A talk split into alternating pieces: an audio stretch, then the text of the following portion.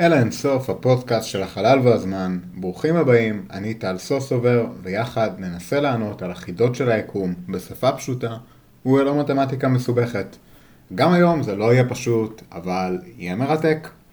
היום בפרק מספר 17 של הפודקאסט שלנו, אנחנו הולכים לבקר את האחות התאומה של כדור הארץ, הפלנטה הקרובה אלינו ביותר, הפלנטה של אלת האהבה, ונוס. אפילו אם אתם לא דתיים, כנראה שבשלב כזה או אחר בחיים שלכם מצאתם את עצמכם יוצאים החוצה וסופרים שלושה כוכבים. אחד הכוכבים הראשונים שראיתם, ממש בסמוך לשמש השוקעת, הוא כוכב אדמדם וזוהר מאוד. הכוכב הזה הוא לא כוכב, הוא פלנטה. זוהי נוגה, או ונוס, אחד העצמים הכי יפים שאפשר לראות מכדור הארץ בלי טלסקופ. גם ונוס, כמו מרקורי, לא מתרחקת יותר מדי מהשמש מנקודת המבט שלנו, ולכן כדאי לחפש אותה באזור השמש, בדרך כלל בסמוך לשקיעה או לזריחה. לוונוס יש מופעים, כמו למרקורי או לירח, כשהיא בדיוק מעבר לשמש, כלומר כאשר השמש בדיוק באמצע הדרך בינינו לבין ונוס, ונוס מופיעה במלואה. כאשר ונוס בדיוק בינינו לבין השמש, אנחנו רואים צד אפל שלה. אירוני, אבל בשלב הזה, למרות שאנחנו רואים רק חרמש דק דק, היא אפילו יותר בהירה מאשר שהיא במצב מלא. בקיצור, ככה או ככה, ונוס היא פשוט וואו. פלנטה מרשימה ביותר. לא סתם, החליטו לקרוא לה על שם אלת האהבה. בעברית אגב המילה נוגה מציינת אור וזיו, היא מציינת את היותו של ונוס העצם השלישי הכי בהיר וזוהר ביותר מכוכבי הלילה, בסך הכל אחרי השמש והירח. בתרבויות אחרות נוגה גם כן קרויה על שם אשתר, אלת הפריון, האהבה והמין. אגב, אשתר זהו מקור השם לאסתר, אז מעכשיו תוכלו לקרוא לאסתי הקרובה אליכם בחיים נוגה, או ונוס. ועוד עובדה מעניינת. ככל הנראה התייחסות בתנ"ך לאיילת השחר בשיר השירים היא התייחסות לפלנטה נוגה, המופיעה בעלות השחר. האמת היא שוונוס הוא עצם שמימי בהיר המקבל התייחסות בכל התרבויות. האבוריג'נים באוסטרליה, לדוגמה התרבות הילידית שם, קישרו אותה עם פנייה לאהובים המתים שלהם. לעומתם, ההודים התייחסו לנוגה כסמל לתואר, ותרבויות סין, קוריאה ויפן משתמשים עד היום בסימן הפונטי של הפלנטה נוגה כסימן המשמש אותם לזהב. האמת היא שוונוס כל כך בהירה עד שהרבה פעמים אנשים מדווחים עליה כעל עב"ם. באמת באמת, אני לא צוחק. בכל שנה כמה מאות עד אלפי דיווחים על ונוס בלבד. היו שהאמינו שנוגה היא גן עדן. ב-1686 אני אשמח לצטט לכם את הסופר הצרפתי שאני בוודאי אטעה בהגיית שמו, ברנר דה פונטל. הוא כתב, אני יכול לראות מכאן איך נראים תושביו של נוגה. הם דומים למורים על גרנדה, אנשים נמוכים וכהי עור, שהשמש שיזפה אותם. הם מלאי חוכמה ומזג לוהט. הם תמיד מאוהבים, כותבים חרוזים, אוהבי מוזיקה, עורכים פסטיבלים, נשפי מחולות ותחרויות בכל יום. אם ככה נשמע שזה גן עדן של ממש. אז האמנם כל כך קרוב אלינו נמצא גן העדן? בואו נבדוק. בואו נתחיל מלשאול, למה נוגה כל כך בהירה? האמת היא שהיא מכוסה בדיסקה לבנה של עננים. דיסקה חלקה מאוד שנותנת לה צבע בין צהוב בהיר ללבן. כלומר, היא מחזירה כמעט את כל האור שפוגע בה. נוגה מכוסה בשכבה עבה מאוד של עננים שמחים. אבל למה? למה שלפלנטה יהיו עננים כל כך שמחים? בואו ננסה להבין. נוגה היא הפלנטה הכי דומה לכדור הארץ בכל מערכת השמש. נוגה היא ברוחב של בערך 95% מכדור הארץ, והמסה 80% מכדור הארץ. ונוס היא האחות התאומה שלנו. ונוס נמצאת בשני שליש המרחק מהשמש לכדור הארץ, משהו כמו 110 מיליון קילומטר מהשמש. זהו אחד העצמים שהכי כיף לראות בלילה בעיר אי שם מחוץ לעיר שלנו עם האוויר המזוהם שלה. רגע, למה אנחנו בעצם לא רואים את הכוכבים כל כך טוב בתוך העיר? מעבר לזיהום האור, כלומר הסנוור שלנו מהאורות הקרובים אלינו, האוויר בערים מזוהם יותר, בעיקר פיח, פחמן דו-חמצני ועוד חומרים שמזהמים אותנו וגם יוצרים אפקט חממה. אתם מבינים? גזים כמו פחמן דו-חמצני מעוותים את איך שאנחנו רואים דרך האטמוספירה, וגם יוצרים לנו אפקט חממה. אז נוגה, עדיף לראות אותה במקום רחוק מהעיר, כמו למשל במדבר. תראו את השקיעה במדבר בלילה בעיר, ותראו את נוגה זורחת אחרי השקיעה. באמת שלא תשכחו את זה כנראה. בשנים האחרונות כולם מדברים על זה שהפחמן הדו-חמצני באטמוספירה שלנו יוצר אפקט חממה בכדור הארץ. אפקט חממה הוא מצב בו הפלנטה מתפקדת כחממה בפועל. החום נכנס, אבל לא מצליח לצאת. הוא מחמם את הפלנטה. בכדור הארץ אנחנו מדברים המון בשנים האחרונות על כמה שעליית שיעור הפחמן הדו-חמצני יכולה להוביל לעלייה בטמפרטורה של כדור הארץ. וזה ממש קורה. הקרחונים נמסים ונהיה חם יותר. כמה פחמן דו-חמצני יש באטמוספירה שלנו שגורם לכל הדבר הזה? 50 אחוז? 30 אחוז? 10 אחוז? לא. האמת היא שכל הפחמן הדו-חמצני שעושה כל כך הרבה נזק הוא בסך הכל 0.04 אחוז מסך הגזים באוויר יבש. באוויר רטוב אגב יש גם מים ולכן שיעור ה-CO2 עוד יותר נמוך. 0.04% CO2, ועם כל הכבוד, לא בדיוק קרייר פה. אבל הפרק הזה הוא לא על כדור הארץ ולא על אפקט חממה, הוא על נוגה. אז למה אני מדבר על זה בכלל? או, אז ככה, האטמוספירה של נוגה מורכבת מלא פחות מ-96.5% פחמן דו-חמצני. 96% וחצי. זה חתיכת אפקט חממה. אז כמה חם בחממה הזאתי? הטמפרטורה בנוגה היא בערך 460 מעלות צלזיוס, וזוהי הפלנטה החמה ביותר במערכת השמש בנוקאוט. נוגה כל כך חמה, שאם נשים שם גוש עופרת, הוא יימס לנוזל, קצת כמו שקרח מתנהג בכדור הארץ. ברזל יזהר באור אדום כתום, כמו ברזל המוחזק מעל מדורה למשך מספר דקות בכדור הארץ. וזה שטח הפנים בוונוס. החום הזה הוא בלתי נתפס במונחים שלנו, והאמת היא שמספר גשושיות שנחתו שם שרדו כמה דקות, צילמו קצת, נמסו, וזהו. אז איך זה קרה לנוגה? נוגה היא קורבן של אפקט חממה מתגלגל, ותמרור אדום ענק עבורנו. אתם מבינים, לפני זמן רב, ייתכן ונוגה הייתה נעימה יותר. לפני מיליארדי שנים, השמש הייתה צעירה יותר וחמה פחות. ייתכן ובשלב מסוים היו על נוגה אפילו מים נוזליים, ויכול להיות שהתפתחו שם גם חיים מסוימים, אבל השמש התבגרה. והשמש הבוגרת נהייתה יותר ויותר חמה. בשלב מסוים החום עלה כל כך עד שהאוקיינוסים החלו להתאדות, ואדי המים היו גז חממה מצוין. מכאן אנחנו מדברים על תגובת שרשרת. מים עולים לאטמוספירה, יוצרים עננים, הפלנטה מתחממת, עוד מים עולים לאטמוספירה, הפלנטה מתחממת עוד יותר, וכן הלאה. האוקיינוסים רתחו בשלב הזה מהחום והתאדו. הפחמן הדו-חמצני שהיה במים השתחרר לאטמוספירה ועיבה אותה.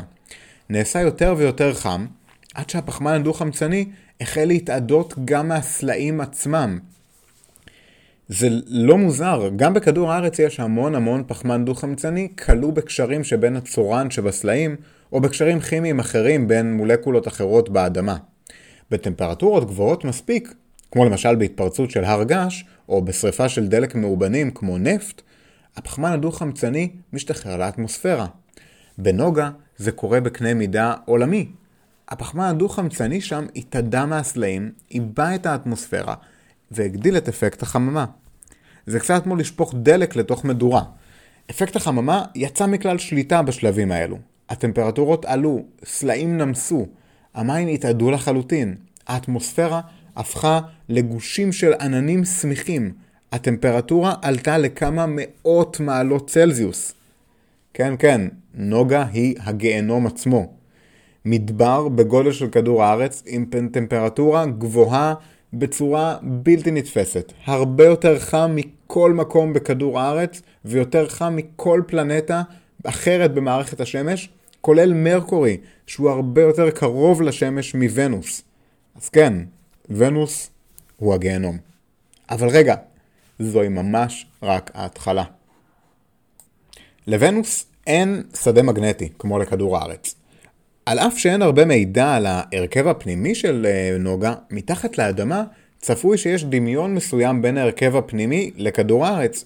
כלומר, גם לנוגה יש ליבת מתכת. אבל, הסיבוב של נוגה סביב עצמה איטי במיוחד, בערך שני מטרים בשנייה. כלומר, ממש לא מהיר. לוקח לו 243 ימים שלנו לעשות יום אחד, כלומר סיבוב אחד.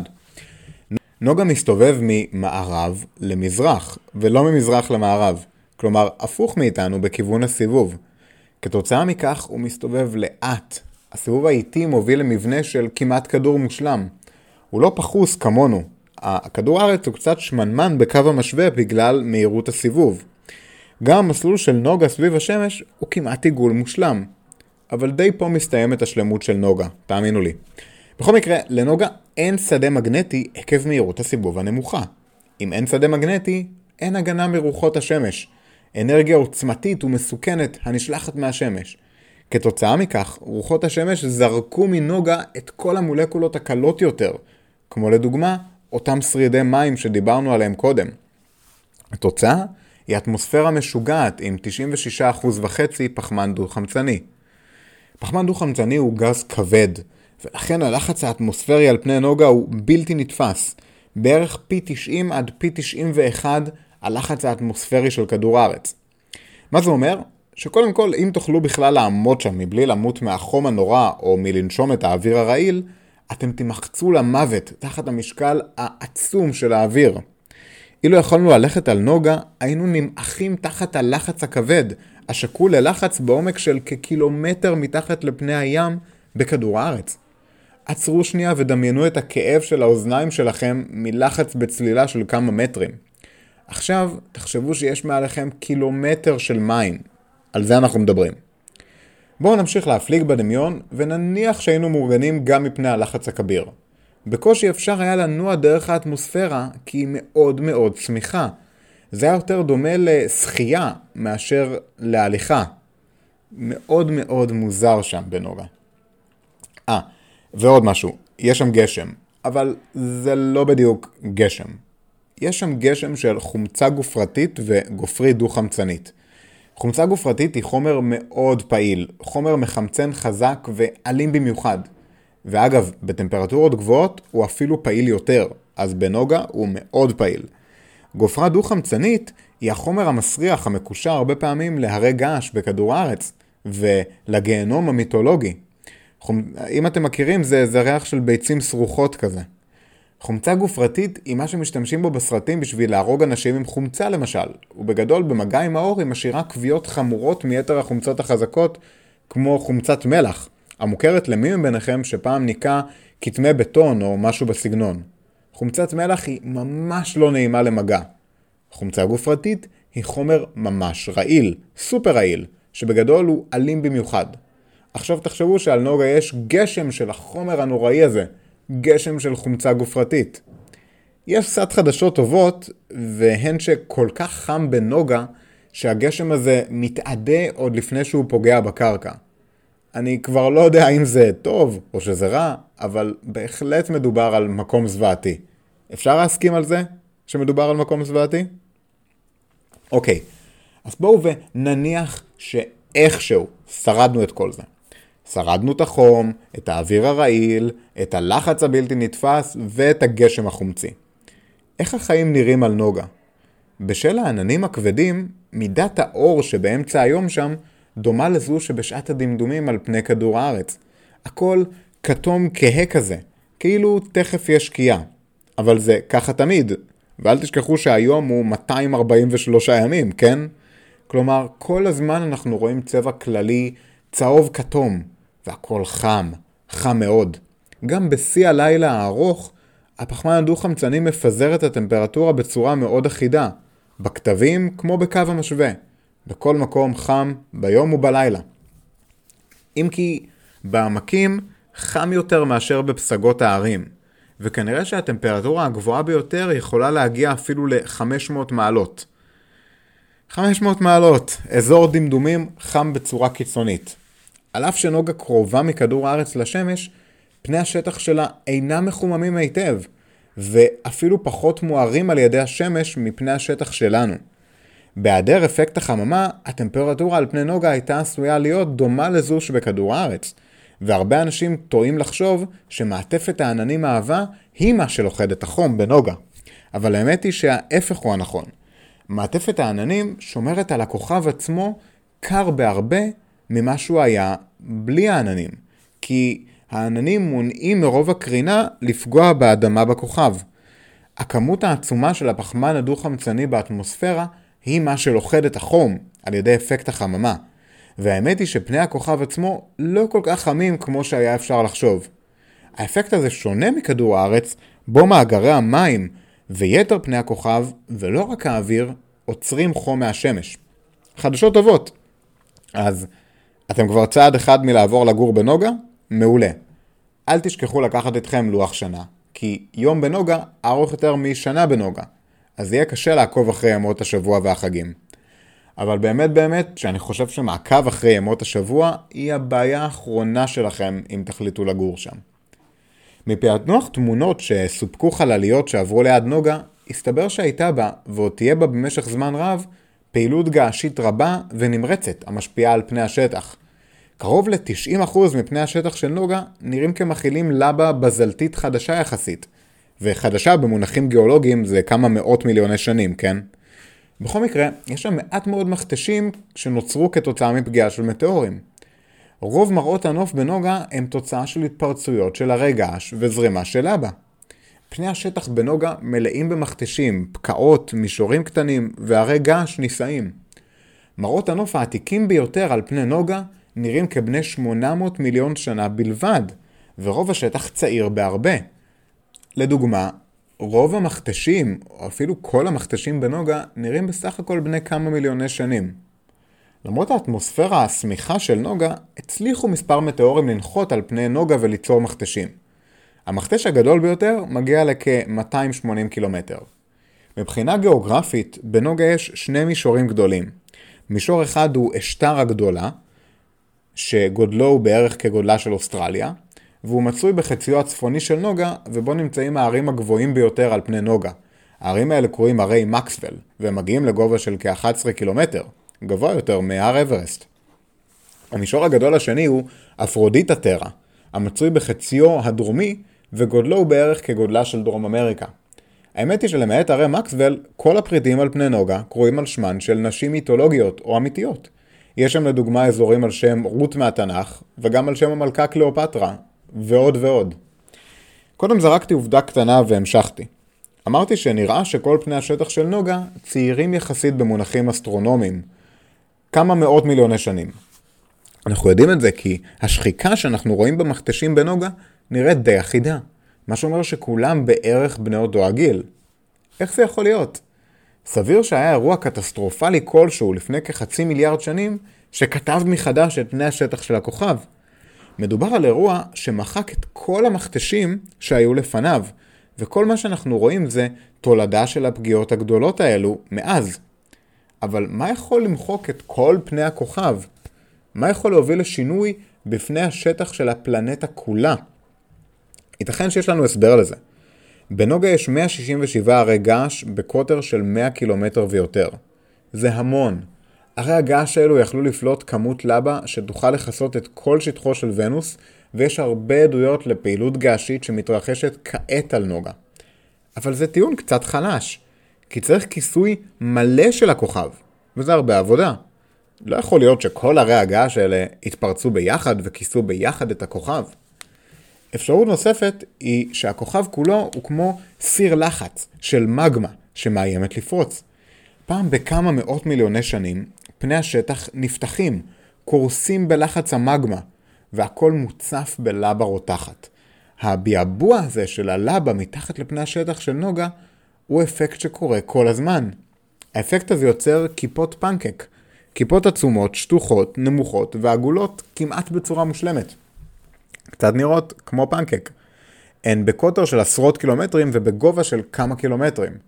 ייתכן שהמגמה הזו, הלבה הזו, היא צמיגית מאוד, היא עולה על פני השטח, והיא מייצרת את המעגלים המושלמים האלו. אפקט דומה, בקנה מידה של הכוכב כולו, קרה לפני כמה מאות מיליוני שנים, והוביל למחיקה של כל פני השטח.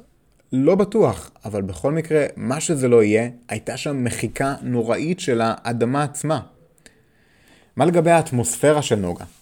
בחלקים העליונים של העננים נושבות רוחות חזקות של בערך 350 קילומטר בשעה, אבל הרוחות בפני השטח איטיות מאוד, לא יותר ממספר קילומטרים לשעה. בשל צפיפותה הגבוהה של האטמוספירה של נוגה, בפני השטח אפילו רוחות איטיות שכאלו, שבכדור הארץ היינו קוראים להם בריזה נעימה, מהוות כוח משמעותי נגד מכשולים כמו רכבי חלל לדוגמה.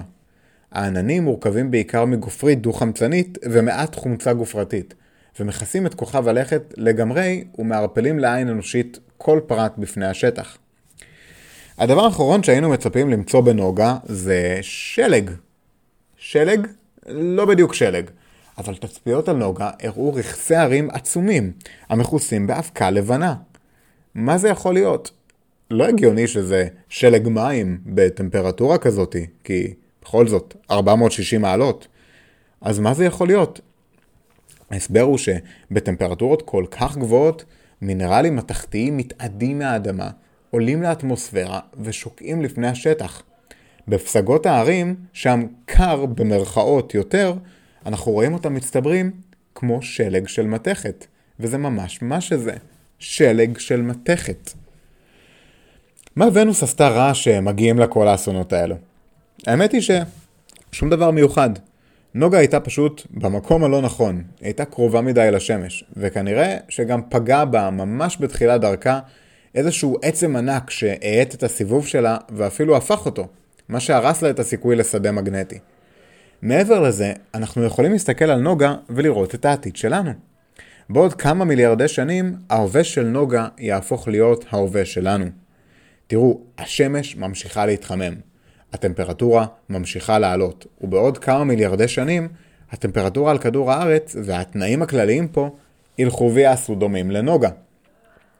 למי מכם שאומר, בטח שההתחממות הגלובלית של 100 השנים האחרונות נובעת מהתחממות השמש ולא מפחמן דו-חמצני, אז לא, 100 שנים זה שום דבר במונחים שאנחנו מדברים עליהם. יחד עם זאת, אם נמשיך לפלוט פחמן דו-חמצני לאטמוספירה, אנחנו מאיצים את התהליך הזה עוד לפני שהשמש תתחמם בעצמה. אבל בשלב מסוים, עם כל הכבוד למין האנושי, אין לנו שום סיכוי להתמודד עם החום של השמש. ואגב, גם אם נחליט שאנחנו רוצים ליצור פה אפקט חממה כמו בנוגה, אין לנו שום דרך להגיע ל-96% וחצי פחמן דו-חמצני. בבקשה, בואו לא ננסה לגרום לזה, אבל באמת שתדעו שאין סיכוי. אפילו אם נפרו, נפוצץ את כל פצצות האטום שלנו, או משהו כזה. נוגה היא תוצר של הטבע, היא הגיהנום. כל דבר נורא שאפשר לחשוב עליו, הוא המציאות היומיומית בנוגה, והוא נוצר על ידי הטבע. מה אתם אומרים? אם נשאל שוב את אה, דה פונטל מתחילת הפודקאסט, הוא עדיין יגיד לנו שנוגה היא גן עדן וכולם משחקים שם בגונדולות? למען האמת, נראה שאפילו אם היינו מתכננים את הגיהנום ומנסים להגזים כל פרט אפשרי בגיהנום, לא היינו מוצאים מקום מדויק יותר מנוגה. נוגה היא-היא הגיהנום, המקום המפחיד והנוראי ביותר להיות בו במערכת השמש. הגיהנום האולטימטיבי. טוב, יש לי גם חדשות טובות. בגלל שהמסה של נוגה נמוכה, כוח המשיכה חלש יותר, ולכן תשקלו שם בערך 10% פחות, לעומת כדור הארץ. אז לפחות רגע לפני המוות הנוראי מהחומצה, החום, החנק או הלחץ, תדעו שאתם סוף סוף הורדתם את החמישה, עשרה קילו העודפים האלה. וזה גם משהו. האם יכול להיות שבנוגה היו פעם חיים? אי שם לפני שהוא הפך לגיהנום? מייקל ווי מנאסא נאם על ונוס בקונגרס השנתי של האגודה האירופאית למדעים פלנטריים באוקטובר 2019. הוא ציין שנוגה היה יכול להיות כוכב לכת כחול במשך שלושה מיליארדי שנים. די ויותר זמן לאפשר התפתחות של חיים כפי שאנחנו מכירים אותם. כוכב לכת מלא במים, כמו כדור הארץ, ויש הדמיות לכך שמראות אותו לא שונה בהרבה מאיתנו. למעשה, נוגה יכול היה להיות עולם חמים ומימי עד עצם היום הזה. לולא מאורע או סדרת מאורעות שהובילו לשחרור המגמה מהאדמה כפי שתיארנו מקודם. אז מה קרה לכוכב הזה?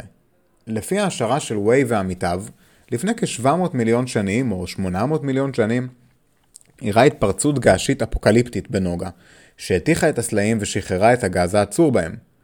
כמו שאמרנו קודם, זה לא הר געש ממש, אלא שטפי לבה יבשתיים ואוקיינוסים של לבה מתוך סדיקי ענק שיוצרים את מכתשי הבזלת האלו. בכדור הארץ היה אירוע דומה לפני כ-250 מיליון שנים. התפרצות על שכזו יצרה את מדרגת סיביר, כל מה שהוא היום מזרח רוסיה ומונגוליה. ההתפרצות הזאת אחראית להכחדה הקטלנית ביותר בהיסטוריה של כדור הארץ. הרבה יותר והרבה זמן לפני הרצ... ההרג של הדינוזאורים.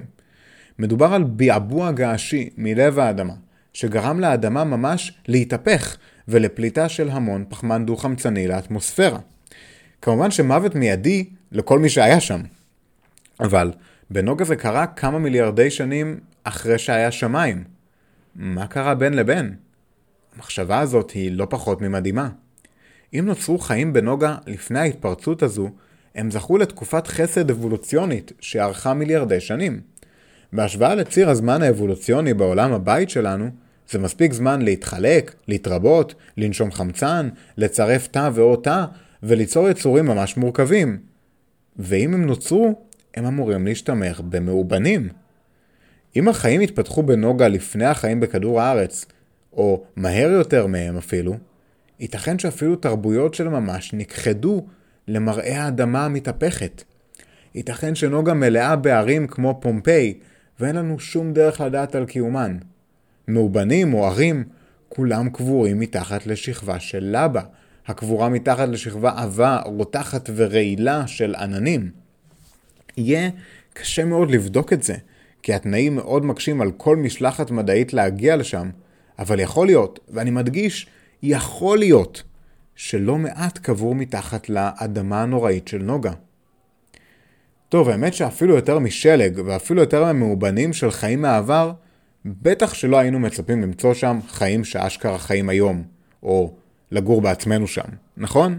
נשמע מטורף לחשוב שבמקום כל כך קיצוני וכל כך נורא יכולים להיות חיים, אבל הטבע תמיד מפתיע יותר מכל מה שאנחנו מסוגלים לדמיין. מחקר החיים על פני נוגה זכה לתשומת לב מדעית וציבורית רבה, בשל האמונה הרווחת בעבר כי יש עליו חיים, לאור קרבתו ודמיונו היחסי לכדור הארץ. לאחר שחמש חלליות רוסיות ושלוש חלליות אמריקאיות צפו בנוגה, כאשר שתי חלליות רוסיות ממש נחתו עליו, אז ביצעו את כל התצפיות האלה ונודע בבירור שפני השטח של נוגה הם מקום שאינו מאפשר קיום חיים כיום. ודאי לא כאלה המוכרים לנו. עם זאת, בשנים האחרונות מתחזקות הטענות לפיהן גופים זעירים שהתגלו באחת השכבות באטמוספירה של נוגה הם יצורים חיים, בדומה לבקטריות. במאמר הראשון את התיאוריה נכתב תנאי השטח של נוגה הופכים את האפשרות שיש שם חיים לבלתי סבירה. אבל העננים של נוגה הם סיפור אחר לגמרי. מים, פחמן דו-חמצני ואור שמש, התנאים ההכרחיים לפוטוסינתזה, שופעים בשכבות העליונות של העננים. יותר מזה, ספיגת האור של החלקיקים המדוברים, שבענני נוגה היא כמעט זהה, או לכל הפחות דומה יותר מאשר האפשרויות שנבחנו לאורך השנים, לספיגת האור של המיקרואורגניזמים החיים בעננים של כדור הארץ, ונראה שגודלם דומה. העננים של נוגה הם המקום היחיד במערכת השמש שבני אדם יכולים לרחף בו, בלי חליפת חלל, בזכות טמפרטורה נוחה יחסית של 30 מעלות, כוח כבידה כמעט זהה לכדור הארץ, והגנה מפני קרינת השמש. אז רגע, יכול להיות? ואם עד עכשיו הפרק לא היה לכם מספיק דמיוני, הגענו לאנומליה הגדולה ביותר בנוגה. הצבע. אמנם נוגה בהירה, אבל היא צהבהבה לבנבנה, לא לבנה. למה היא לא לבנה? אם היא מחזירה כמעט את כל האור הפוגע בה, היא אמורה להיות לבנה. זכרו, השמש היא לא בצבע צהוב, אלא בצבע לבן, לכן היא פוגעת על נוגה באור לבן. אז למה לא, לא רואים את נוגה בצבע הנכון? בתחילת המאה ה-20, אסטרונומים צילמו בכדור הארץ את ונוס באור בטווחיה על סגול, כלומר, בקרינה אלקטרומגנטית בעלי אורכי גל קצרים יותר מהאור הנראה. מה שהם ראו שם, מטורף. ראו שם גופיפים זעירים המפוזרים על פני האטמוספירה כולה, וסופגים את רוב הקרינה על סגולה, וחלק מהקרינה נראית לעין, בטווח הכחול, מה שאומר שהם מחזירים אור צהוב יחסית. איך זה יכול להיות? כמובן כמובן, לא כל דבר בלתי ידוע הוא אוטומטית חייזרים. תמיד במדע אנחנו נגיד חייזרים רק כהשערה אחרונה, לאחר שמוצו כל האפשרויות הפיזיקליות והכימיות האפשריות. אלא שבהמשך בדקו 100 מדענים מצעים חלופים ואנאורגניים, בעצם מצעים שהם לא חיים, כמו גבישים או תרכובות כימיות אחרות של גופרית או מולקולות של ברזל כלורידי.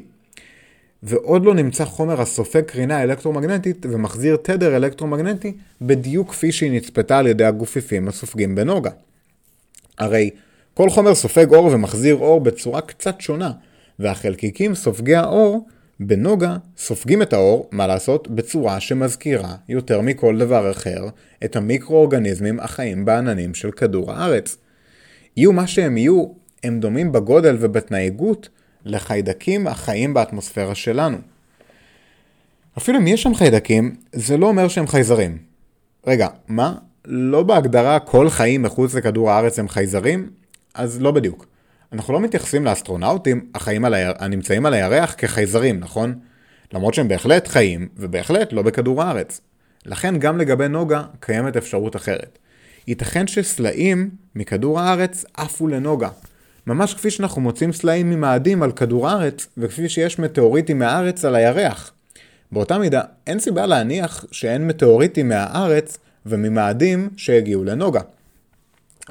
אנחנו יודעים שחיידקים יכולים לשרוד את המסע הזה בחלל על הסלעים, ויכול להיות שככה הם הגיעו לאטמוספירה של נוגה. למען האמת, העננים של נוגה הם המקום היחיד בכל מערכת השמש שבו אנחנו, בני אדם, יכולים להסתובב בלי חליפת חלל כמו שאמרנו קודם. אז בני אדם יצטרכו בלון חמצן בשביל לחיות שם, אבל חיידקים לא צריכים בלון חמצן. האמת היא שיש בקטריות בכדור הארץ שהיו יכולות לחיות בכיף על העננים של נוגה. ואולי זה בדיוק מה שהן עושות ממש ברגע הזה. אולי ממש ברגע הזה יושבים שם חיידקים בעננים של נוגה, מסתכלים עלינו במושבות ענק מעל הגיהנום הנוראי של החום, לחץ האוויר, הגשם הרעיל והשלג המתכתי, שהוא ונוס. אוקיי חברים, בואו נסכם את הפרק. היום דיברנו על ונוס, הכוכב של אלת האהבה. מדובר על הכוכב המרהיב ביותר בשמי הלילה, ולכן הוא זכה לסופרלטיבים רבים מתרבויות רבות לאורך השנים. יש שראו בו גן עדן, אבל האמת היא שהוא יותר קרוב לגיהנום. ונוס הוא המקום הנוראי ביותר שאפשר לדמיין, וזאת כי ונוס עבר ממצב של כוכב רגיל לדרך אפקט חממה מואץ לשחרור של המון פחמן דו-חמצני לאטמוספירה, למצב שלו היום, שבו הטמפרטורות שעליו הם כ-460 מעלות. מדובר על טמפרטורה כל כך חמה שאפילו עופרת נמסה שם. ואם זה לא מספיק, אז לחץ האוויר הוא פי 90 מכדור הארץ, כלומר נמחץ למוות תחת האוויר. בנוסף, נצטרך להתמודד עם הרי געש, לבה מבעבעת מלב האדמה, גשם של חומצה גופרתית רעילה ושלג של מתכת בפסגות הערים. את כל זה נעשה באור דמדומים נצחי לאורך כל היום במקום שהוא התגלמות הגיהנום. לפני כמה מאות מיליוני שנים, ככל הנראה הכוכב עבר טראומה רצינית, שיכול להיות שהובילה למצבו הנוכחי, וייתכן שלפני כן היו בו תנאים שאפשרו קיום של מים נוזליים, ואולי אולי אפילו חיים. ייתכן שתחת שכבות הלבה בוונוס קבורות ציוויליזציות מאובנות שרק מחכות שנגיע ונגלה אותן. וזה ייקח קצת זמן כי זה לא מקום הכי נוח בעולם לשלוח אליו משלחת מחקר. אבל כאן לא נגמר הסיפור שלנו. בעננים של נוגה קיימים התנאים הנוחים ביותר אחרי כדור הארץ בכל מערכת השמש. בנוסף, האפקטים המוזרים שראינו שם של קרינה על סגולה גרמו לנו לטעות האם יכול להיות שבעננים האלו קיימים יצורים חד-תאיים כלשהם שמצליחים לחיות בסביבה הזו, בה יש מים, חמצן, פחמן דו-חמצני, והטמפרטורות שם לא קיצוניות כל כך? כוכב הלכת הכי קרוב אלינו, הכי יפה, הכי בוהק, הכוכב הנשי והמיתי הזה הוא אחד המקומות המעניינים ביותר ביקום, והוא ממש מתחת לאף שלנו. ככה או ככה, לי לא ברור האם יש שם חיים או לא, וגם אם כן, המקור שלהם צריך להיבדק לעומק לפני שאנחנו מסיקים מסקנות. ייתכן שנוגה היא התגלמות הגיהנום, המקום הנורא ביותר שיכול להיות. ייתכן שהיא תמרור אזהרה לעתיד שלנו, וייתכן שהיא טומנת בחובה את אחת החידות הגדולות, היווצרות החיים עצמם ביקום בכלל, ובמערכת השמש בפרט. מי יודע, אולי כל הזמן הזה, אותם אנשים שהתקשרו בפאניקה למשטרה לדווח על זה שהם ראו עב"ם כשהם הסתכלו על נוגה, אולי דווקא הם, מכולם, צדקו. תודה רבה רבה לכם על ההקשבה. הפודקאסט של אלה אינסוף הוא יוזמה שלי להנגשה של חקר החלל, מערכת השמש וכל העצמים המוזרים שבו לכולן ולכולם, ללא הבדל גיל, ידע מתמטי או כל הבדל אקראי אחר. הסקרנות היא של כולנו. אני תמיד שמח לשמוע משוב ולקבל פידבק על הפרקים, וכן לקבל ולענות על שאלות שלכם. בנורד של הפרק תוכלו למצוא לינקים למאמרים שקראתי כשהכנתי אותו, וכן קרדיט למוזיקה ופרטים ליצירת קשר איתי. יש לנו עמוד פייסבוק בשם אלה אינסוף, ואתם יותר ממוזמנים לבקר שם ולכתוב את תגובותיכם לפרקים ולשלוח שאלות. הפרק הזה, כמו יתר הפרקים האי-זוגיים שלנו, הוא פרק העוסק בשכונה הקרובה והמטורפת שלנו, מערכת השמש. לפעמים ממש מתחת לאף שלנו נמצאים הדברים הכי מדהימים. בפרקים הזוגיים של הפודקאסט אנחנו מדברים על אירועים יותר גדולים בקנה המידה שלהם, או על רעיונות יותר יסודיים בפיזיקה. הרעיונות האלו לא פחות ממרתקים. יש לנו עוד המון מה לחקור, יש עוד המון מה לדעת. הסקרנות שלנו לא יודעת גבולות, וכיף לדחוף את הגבולות של עצמנו כל פעם מחדש. הפודקאסטים של אלה אינסוף זמינים חינם בכל אתרי הפודקאסטים האהובים עליכם, אפל פודקאסט, גוגל פודקאסט, ספוטיפיי ובכל מקום בו אתם שומעים פודקאסטים. פרק כמו זה לוקח כמה עשרות שעות של עבודת מחקר, הכנה, הקלטה ועריכה. הפודקאסטים של אלה אינסוף מונגשים לכם בחינם, ומתוך מטרה אישית שלי להביא את חקר היקום לכולם. אם אהבתם את הפרק הזה, בבקשה, שתפו אותו עם החברים שלכם. שתפו אותו עם כל מי שאתם מכירים שהתקשר לדווח למשטרה על נוגה כעב"ם. ואז תשתפו אותו עם כל מי שעדיין לא התקשר לדווח על החייזרים בנוגה. שתפו אותו עם כל מי שאתם חושבים שיגיע לגיהנום, לנוגה, לאחר סוף החיים שלו, או שאולי הוא יגיע לגן עדן. גם טוב, שתפו עם כולם, וכמה שיותר. ושוב, עד הפעם הבאה, ותודה רבה לכם על ההקשבה. שלכם, טל.